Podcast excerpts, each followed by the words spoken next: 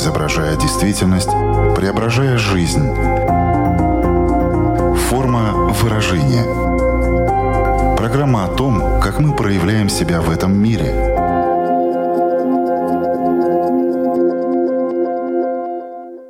Здравствуйте! Меня зовут Александра Плотникова. В эфире Латвийского радио 4 программа «Форма выражения». Приветствую вас также, если мы встретились с вами на одной из крупнейших платформ подкастов. Сегодня мы будем говорить о такой важной и такой непростой теме, как абьюз. Что это такое?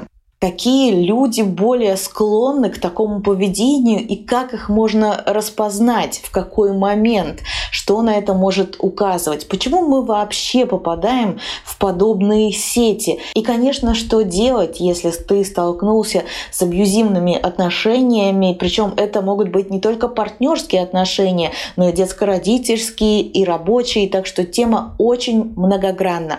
Мы постараемся в ней разобраться, но для этого нам понадобится эксперт, и такой у нас есть. Знакомьтесь, практикующий психолог, гештальт-терапевт Наталья Моисейкова. Здравствуйте. Здравствуйте, Александра. Здравствуйте, радиослушатели. Форма выражения. Начать нашу сегодняшнюю беседу я предлагаю с определения, что такое абьюз. Абьюз, если переводить с английского, это злоупотребление или жестокое обращение. И часто в нашей жизни это слово используется для обозначения психологического, физического, сексуального или экономического насилия. Такое насилие может происходить внутри близких отношений, партнерских. А также это может быть и в рабочих, и в каких-то других отношениях. И часто такое отношение маскируется под заботу. Поэтому бывает довольно сложно его распознать сразу. Психологи часто говорят о том, что очень многие проблемы, они из детства. И вот некоторые люди уже в самом детстве встречаются с насилием. Если в детстве ты переживал насилие любого характера, ты остаешься ему более подвержен?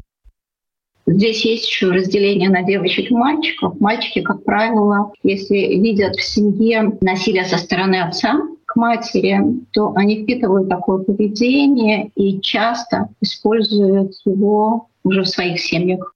И опять же, от воспитания зависит. Если девочку воспитывают в покорности, то тогда она, конечно, больше будет подвержена отношениям в стиле семьи, наверное, так можно сказать. А если в детстве все было хорошо и не было никакого переживания этого насилия, насколько ты тогда застрахован от встречи с ним в своей взрослой жизни? Ты можешь с ним, конечно же, встретиться лицом к лицу, но некоторые люди продолжат в этом жить и это принимать, а другие все-таки еще на такой стадии знакомства скажут «Стоп, я этого в своей жизни не хочу, я от этого ухожу». Да, соглашусь с вами, что мы не застрахованы от встречи с абьюзерами или насильниками. И, как правило, встретиться с абьюзом может любой. И женщина, у которой образование начальная школа, например, да, или с двумя высшими образованиями, кто работает кассиром или бизнес-вумен. Да, любая женщина, так же как любой мужчина, может встретиться с абьюзом и подвергнуться ему. Здесь что интересно, что абьюзеры, они не сразу проявляют свое поведение. Да, в начале отношений они скрывают, какие они по сути. Они могут быть очень заботливыми, очень ласковыми, добрыми, и их абьюз проявляется через какое-то время. И он начинается с маленьких каких-то шагов, с маленьких поступков, с того, что вот куда ты пошла. И вроде женщина это принимает за заботу. Я сейчас говорю женщина, хотя абьюзеры бывают как и женщины, так и мужчины. Да. И это идет постепенно. Чем больше длятся отношения, и тем больше проявляется их насильственное поведение. И если говорить про психологический абьюз, то насильник морально давит на самооценку другого человека.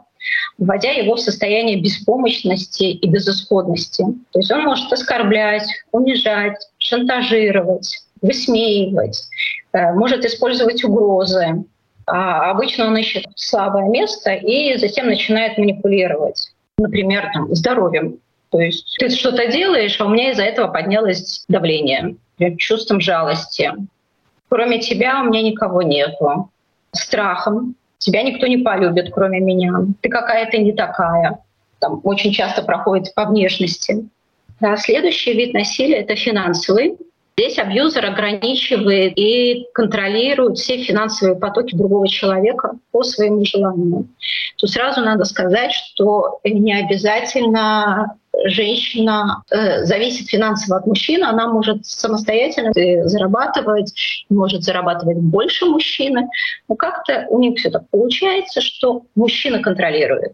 Самыми яркими примерами становятся женщины в декрете, инвалиды, старики, дети могут тоже сюда попадать. Физический абьюз. Здесь уже агрессор бьет, толкает, душит, дает пощечины, ограничивает возможность передвижения, ограничивает общение с другими людьми и часто портит имущество. Следующий вид абьюза — это сексуальный абьюз. Абьюзер не учитывает желание и физическое состояние партнера и воспринимает его как предмет для удовлетворения своих сексуальных потребностей. Здесь еще, наверное, такое есть разделение, что есть очень открытое насилие, либо бьют, либо говорят какие-то ужасные слова. И есть, наверное, еще какое-то скрытое, невидимое насилие, то есть оно не так заметно. Да, правильно, потому что когда физическое насилие идет, это понятно. Когда идет психологическое насилие или эмоциональное насилие, очень сложно распознать. И тут используются манипуляции, что, например, у всех так, ты должна, или сексуальное, я мужчина, мне надо, ты должна это. Да. И женщина часто не понимает, что это насилие, что она верит в начале отношений, она очень сильно привязывается к этому человеку, становится зависимой, верит, доверяет, он может таки быть авторитетом для нее. И поэтому, когда постепенно усиливается насилие, она уже не замечает, что с ней происходит. Часто такие люди, жестокие, очень двуличные, они, скажем, в семье ведут себя жестоко, но где-то на людях с друзьями они могут быть совсем другими. Веселыми, душой компании. Часто женщине говорят, как тебе повезло с мужем. И люди не понимают, что он внутри семьи совсем другой. В какой-то момент вы сказали, что насилию может быть подвержен каждый, независимо от того, какого он пола. Я так поняла, что независимо от того, какого возраста, национальности. Но давайте больше разберем именно эту гендерную палитру, потому что все равно, по стереотипному такому мышлению получается, что мы постоянно говорим «женщина-женщина», но и мужчины тоже в это попадают. Как это происходит, что все, как говорится, равны? Да, я могу сказать, в моей практике было несколько женщин, которые использовали физическое насилие в отношении своих мужчин. Прям били. Да, и били до того, что ломали носы, руки. И мужчина, в примерах моих, они не сопротивлялись женщинам в силу того, что я мужчина, я не могу женщине дать сдачу. Женщины такое используют, и женщины часто используют манипуляции в виде слез, самое частое. И экономическое насилие присутствует, и психологическое тоже. Женщины могут проявлять по отношению к мужчинам.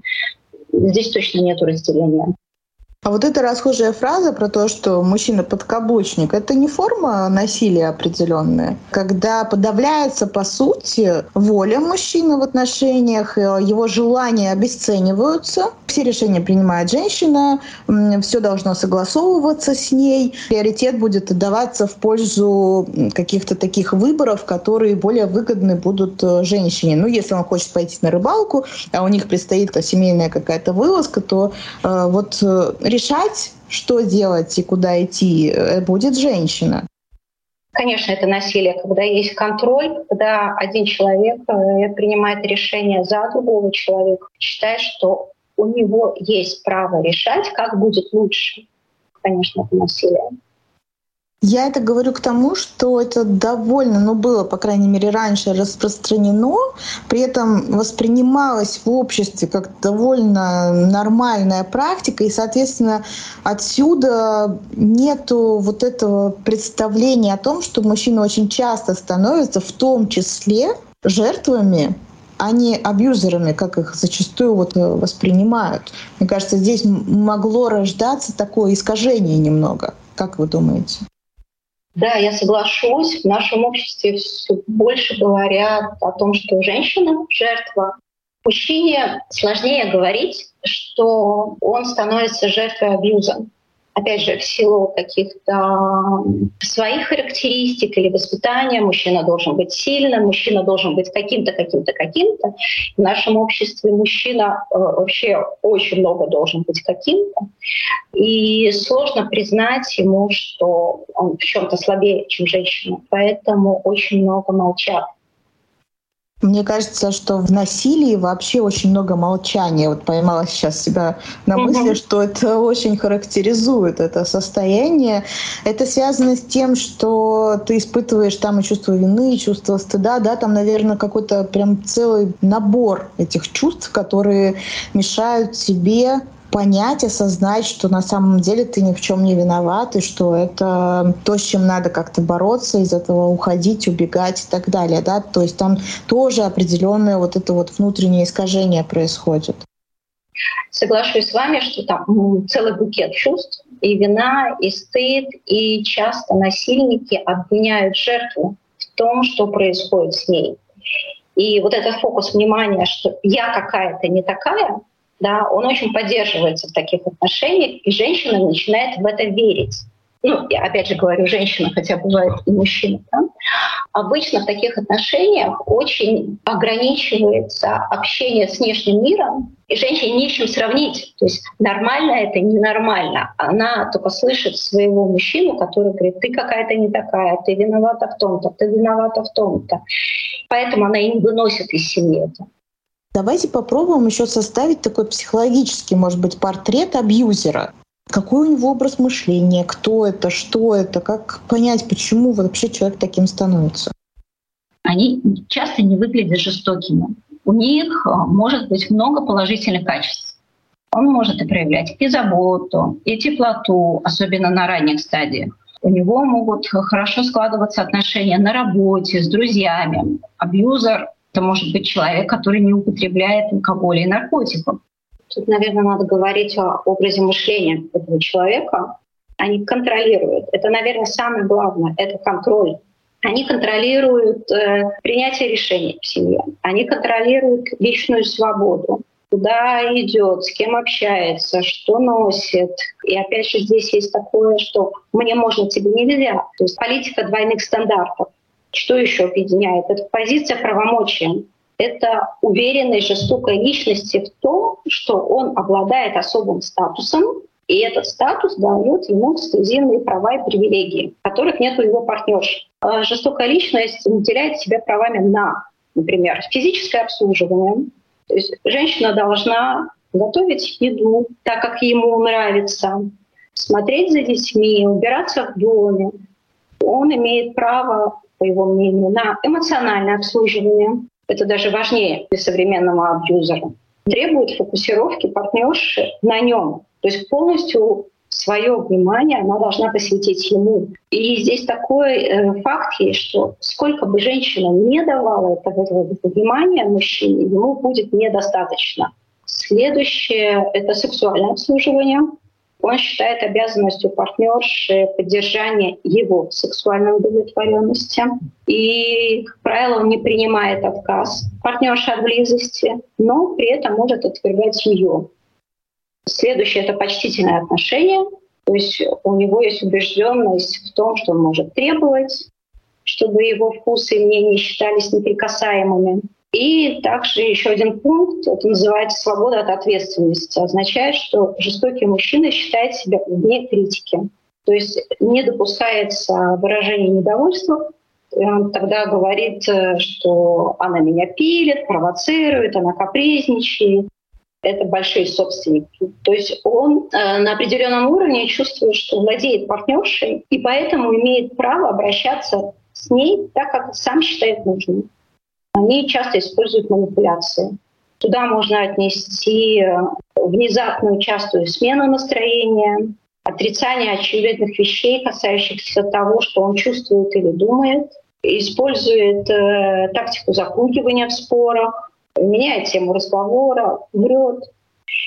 И, наверное, еще самое последнее, о чем я хочу сказать, что абьюзер считает свои действия оправданными. Они уверены, что все и вся виноваты в их действиях, кроме них самих. То есть они могут сваливать вину на стресс, на алкоголь, на трудное детство, родителей, на правительство, на кого угодно, но не берут ответственность за свои действия на себя.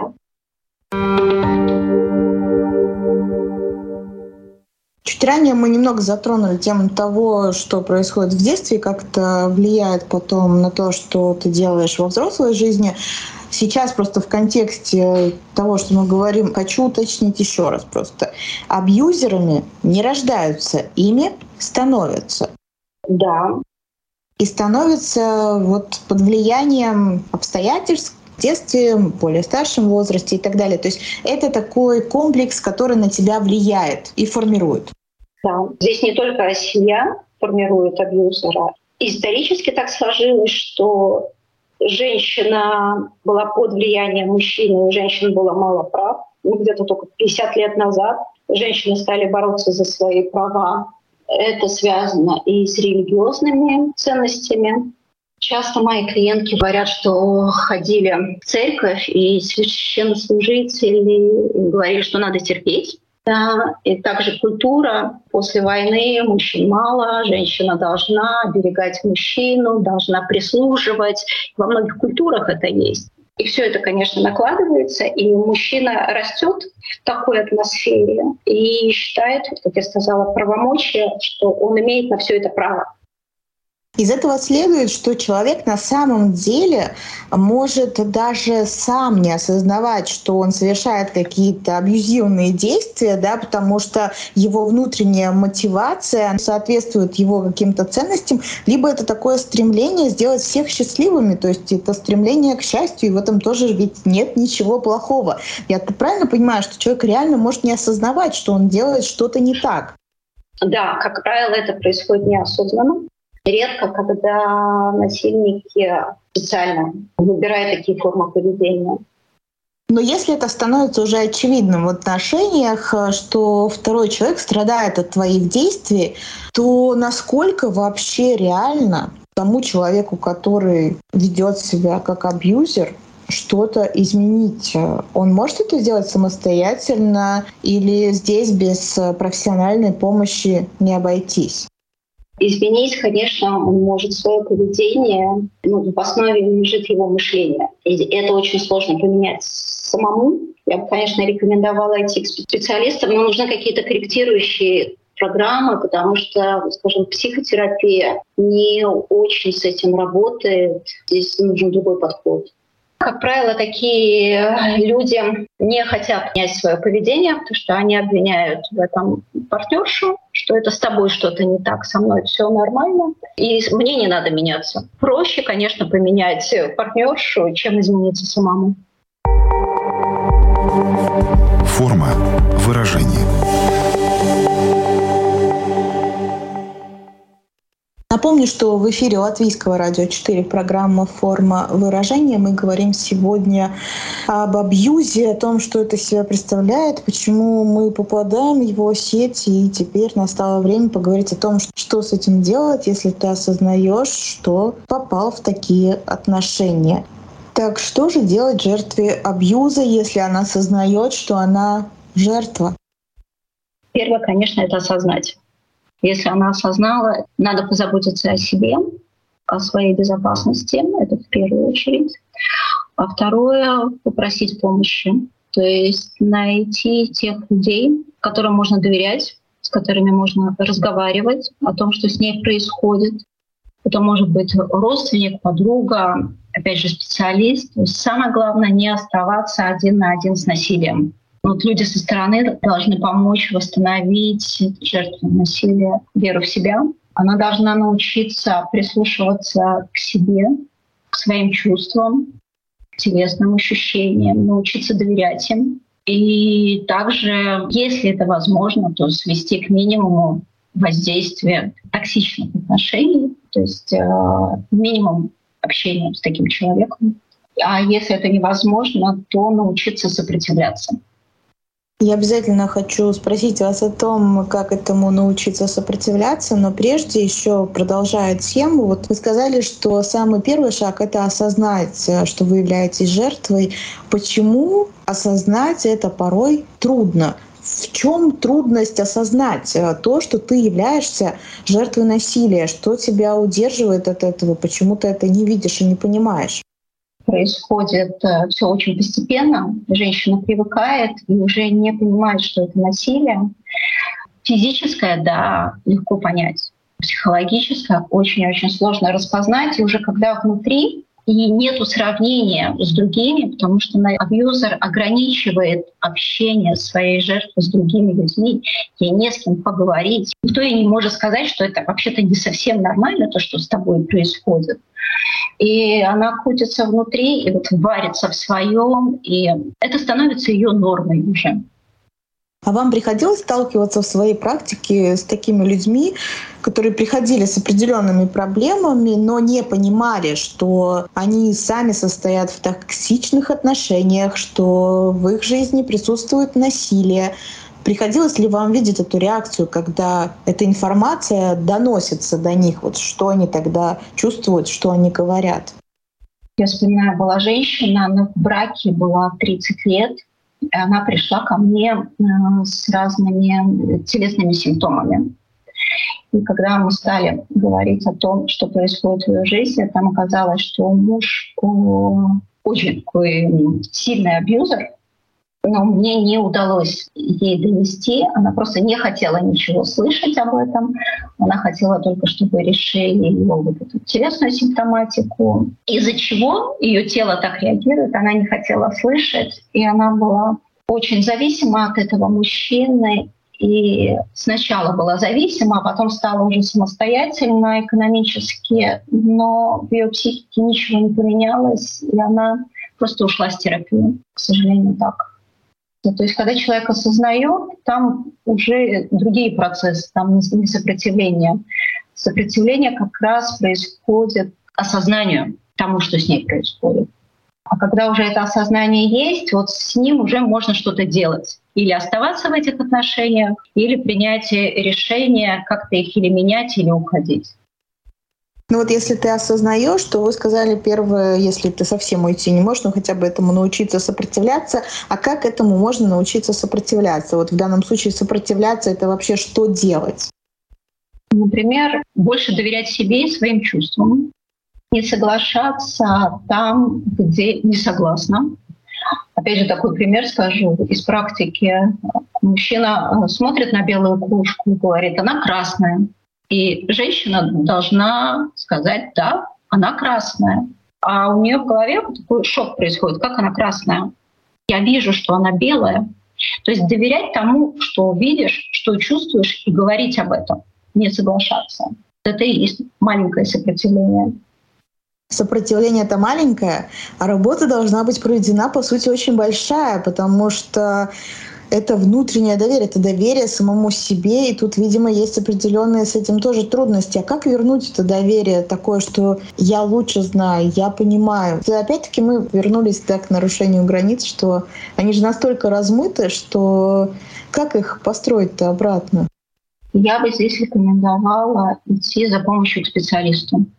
То, с чем мы работаем, это первое, это с чувствами клиента и с ощущениями телесными. И через это, да, возвращается доверие себе, потому что наши чувства и наши телесные ощущения, они не врут. То есть мы на сессиях учим уже клиента доверять своим чувствам и ощущениям. Также важно сказать, что абьюз — это ведь такая история про шанс, второй шанс. Очень часто происходит так, что ты переживаешь насилие, разного вида. Ну, есть наверняка, безусловно, какие-то виды насилия, которые ты, наверное, просто сразу пресекаешь, но в большинстве случаев, к сожалению, жертва, она как будто бы дает этому человеку второй, третий, десятый шанс. Почему так происходит? Это может быть из того, как я говорила, воспитания в семье, что надо потерпеть. Также это может быть каких-то личных характеристик, например, тот же мазохизм. Он и есть про потерпеть, про то, что другие важнее, чем я. Часто это очень срабатывает для поддержания абьюзивных отношений. Как вести себя, если ты уже взрослый человек и осознаешь, что твои родители или один из них настоящий абьюзер? Да, с родителями, наверное, это сложнее всего. По крайней мере, то, что я вижу в своей практике, когда клиенты осознают, что родители насильники, и если клиент уже взрослый, то чаще всего в моем опыте клиенты очень сокращают общение с такими родителями. Самое главное — это построить это границы, психологические границы. Но опять же, с родителями это, на мой взгляд, сложнее всего сделать, но можно. То есть сократить общение, наверное, это не единственная возможность, а потихонечку выстраивать границы с родителями. Здесь надо запастись терпением, потому что это очень-очень медленный процесс. Но получается, что надо очень многое сломать для того, чтобы выстроить новые границы. И здесь будет жесткое сопротивление, да, со стороны родителей, потому что они привыкли, что все происходит иначе. И здесь нужна тогда от уже взрослого ребенка очень большая такая сила внутренняя для того, чтобы этому противостоять и чтобы все-таки изменить вот эти позиции на поле действия, да, в свою пользу. Что у меня есть право голоса, я могу определять, что я хочу слышать, как я хочу взаимодействовать и так далее. Это об этом, да, ведь речь? Сила, желание и огромное терпение. Потому что изменения будут происходить очень-очень медленно. Но при желании это возможно сделать. Да, я еще подумала, когда вы сказали, что очень понадобится терпение, что внутри ведь будет очень долго, возможно, разные такие эмоциональные всплески происходить, да, это очень непросто сдерживаться. Тут, конечно, нужно очень-очень сильно постараться. А что вы думаете по такому поводу? Вот есть такое предположение, что каждый из нас вообще-то склонен к абьюзу, и что все мы немножко абьюзеры с той точки зрения, что все мы хотим быть счастливыми, у всех у нас есть свои определенные границы, и тут уже потом происходит вот этот процесс, когда мы выбираем, позволять их нарушать кому-то другому, не позволять. Мы, возможно, стремимся подсознательно, неосознанно нарушить границы другого человека, и там уже зависит от того, кого мы встретим на своем пути. Вот как вам эта мысль? Действительно ли мы все склонны к абьюзу? Как-то я не поддержу эту мысль. Не все мы склонны к абьюзу. Абьюз — это что ж такое? Это патологически плохое обращение. То есть бывает у каждого, что мы можем как-то сманипулировать, можем нарушить границы неосознанно. Но здесь главный момент — это патологическое. То есть это постоянное использование другого человека, постоянно за счет него. И я не думаю, что там все люди этому подвержены. Это замечательная новость, это же хорошо. Смотрите, вот мы говорили о том, что, как мне кажется, да, история про абьюз — это в какой-то степени история про второй шанс. Но еще даже если ты даешь второй, третий, десятый, сотый шанс, всегда ли наступает в какой-то момент точка невозврата, когда ты уже не можешь простить, принять, и когда это все равно разрушится? Нет, конечно, не всегда. Многие пары живут и до смерти в таких отношениях и не готовы что-то менять. Но что меня радует сейчас в нашем обществе, что все-таки все больше и больше говорится про насилие, не только физическое, а другое. И люди знают, что такое плохое обращение, и уже не готовы мириться с этим. Сейчас ценится своя свобода, свое право выбора. И поэтому да, тогда происходит раскол в отношениях. Когда ты встречаешься с абьюзом в своей жизни, ты понимаешь, что это абьюз, твои границы крепки, ты можешь этому противостоять. Как себя правильно вести? Надо что-то сказать, надо что-то сделать. Вот какой отпор дать, если все у тебя в порядке с границами, ты это понимаешь, но просто как-то донести эту информацию до второго человека, чтобы поставить точку, чтобы не было второй и третьей попытки. Хотя, конечно, она может быть. Сразу нужно обозначать свои границы. Мне так не нравится, мне это не подходит, я сама сделаю выбор. То есть говоришь, что для меня хорошо и что для меня нехорошо, и, пожалуйста, так не делай со мной. Можно ли в отношениях, в которых присутствует абьюз, людям быть все равно счастливыми? Это к тому, что вы сказали, что такие люди могут жить вместе до самой смерти. Жить-то они могут, ну и, может быть, так, даже не знаю, можно ли сказать, удобно. Но по каким-то причинам они выбирают ничего в своей жизни не менять. Но здесь именно вопрос, исключает ли присутствие насилия в твоей жизни счастье? Или ты можешь быть счастливым с тем человеком, который к себе вот этот абьюз проявляет? Просто понятное дело, что не постоянно. Вот про вот этот фактор счастья в таких отношениях. Я соглашусь с вами в том, что абьюз, он не может быть постоянным. Если человеку постоянно плохо, то он, как правило, уходит из таких отношений. Абьюз — это же про то, что он чередуется с хорошим отношением. И вот там, где есть эти времена хороших отношений, конечно, человек может быть счастлив.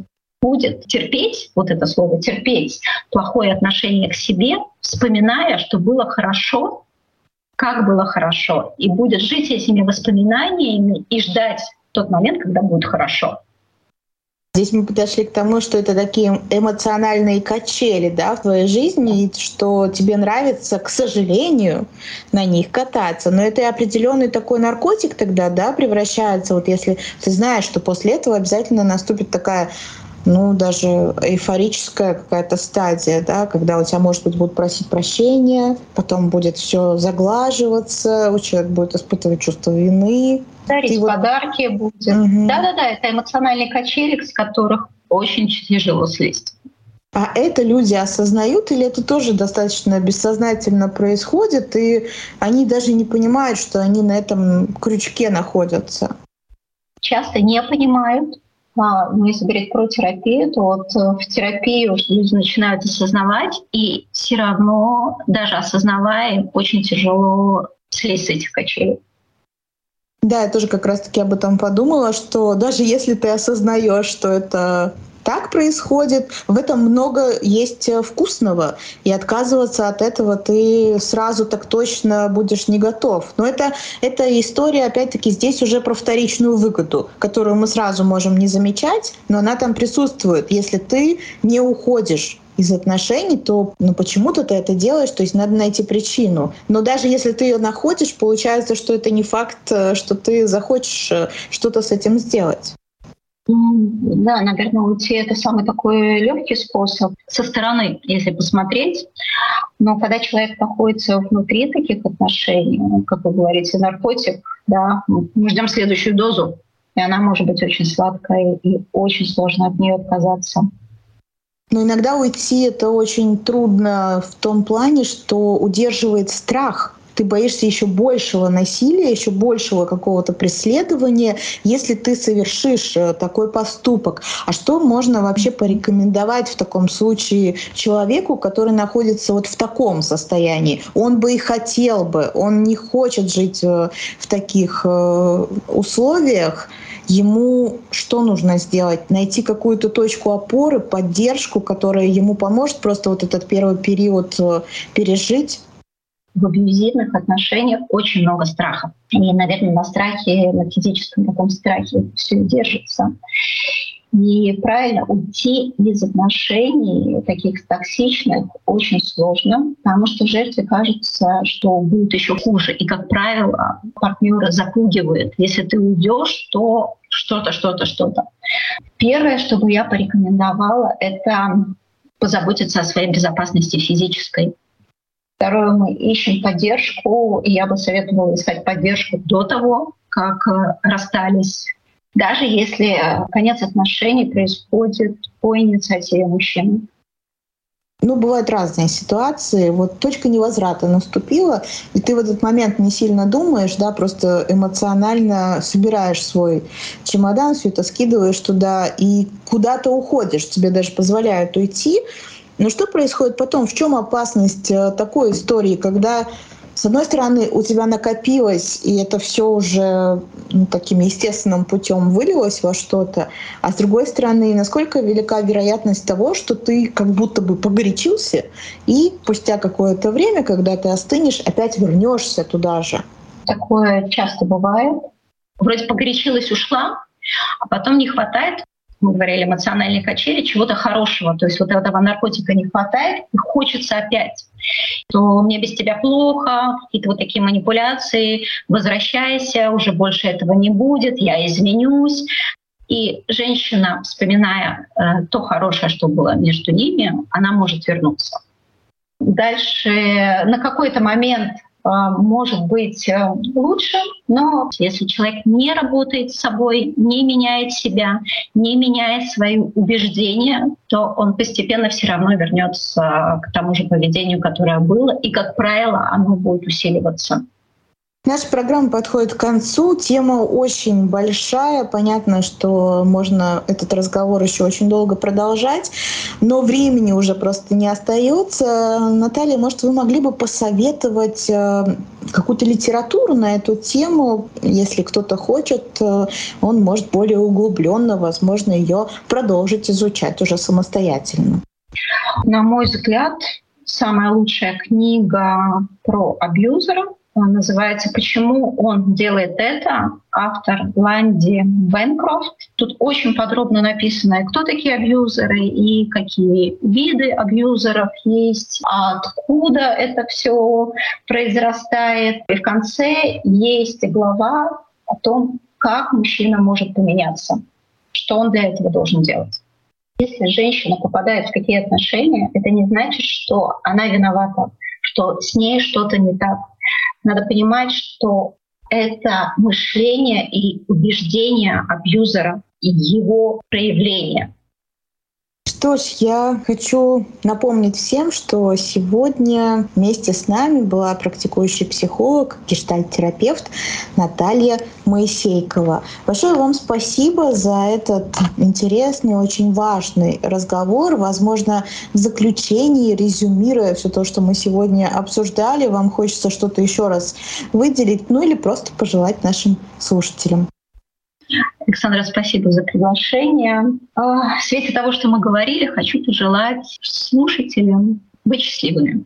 С удовольствием присоединяюсь к этому пожеланию. Действительно, пускай у нас получается находить это счастье, пребывать в нем. Я, Александра Плотникова, говорю вам до свидания. Мы встретимся с вами через неделю на радиоволнах или на одной из крупнейших платформ подкастов. Это Spotify, Google, Apple. Выбирайте место встречи. Пока-пока. Отражая время, изображая действительность, преображая жизнь. Форма выражения. Программа о том, как мы проявляем себя в этом мире.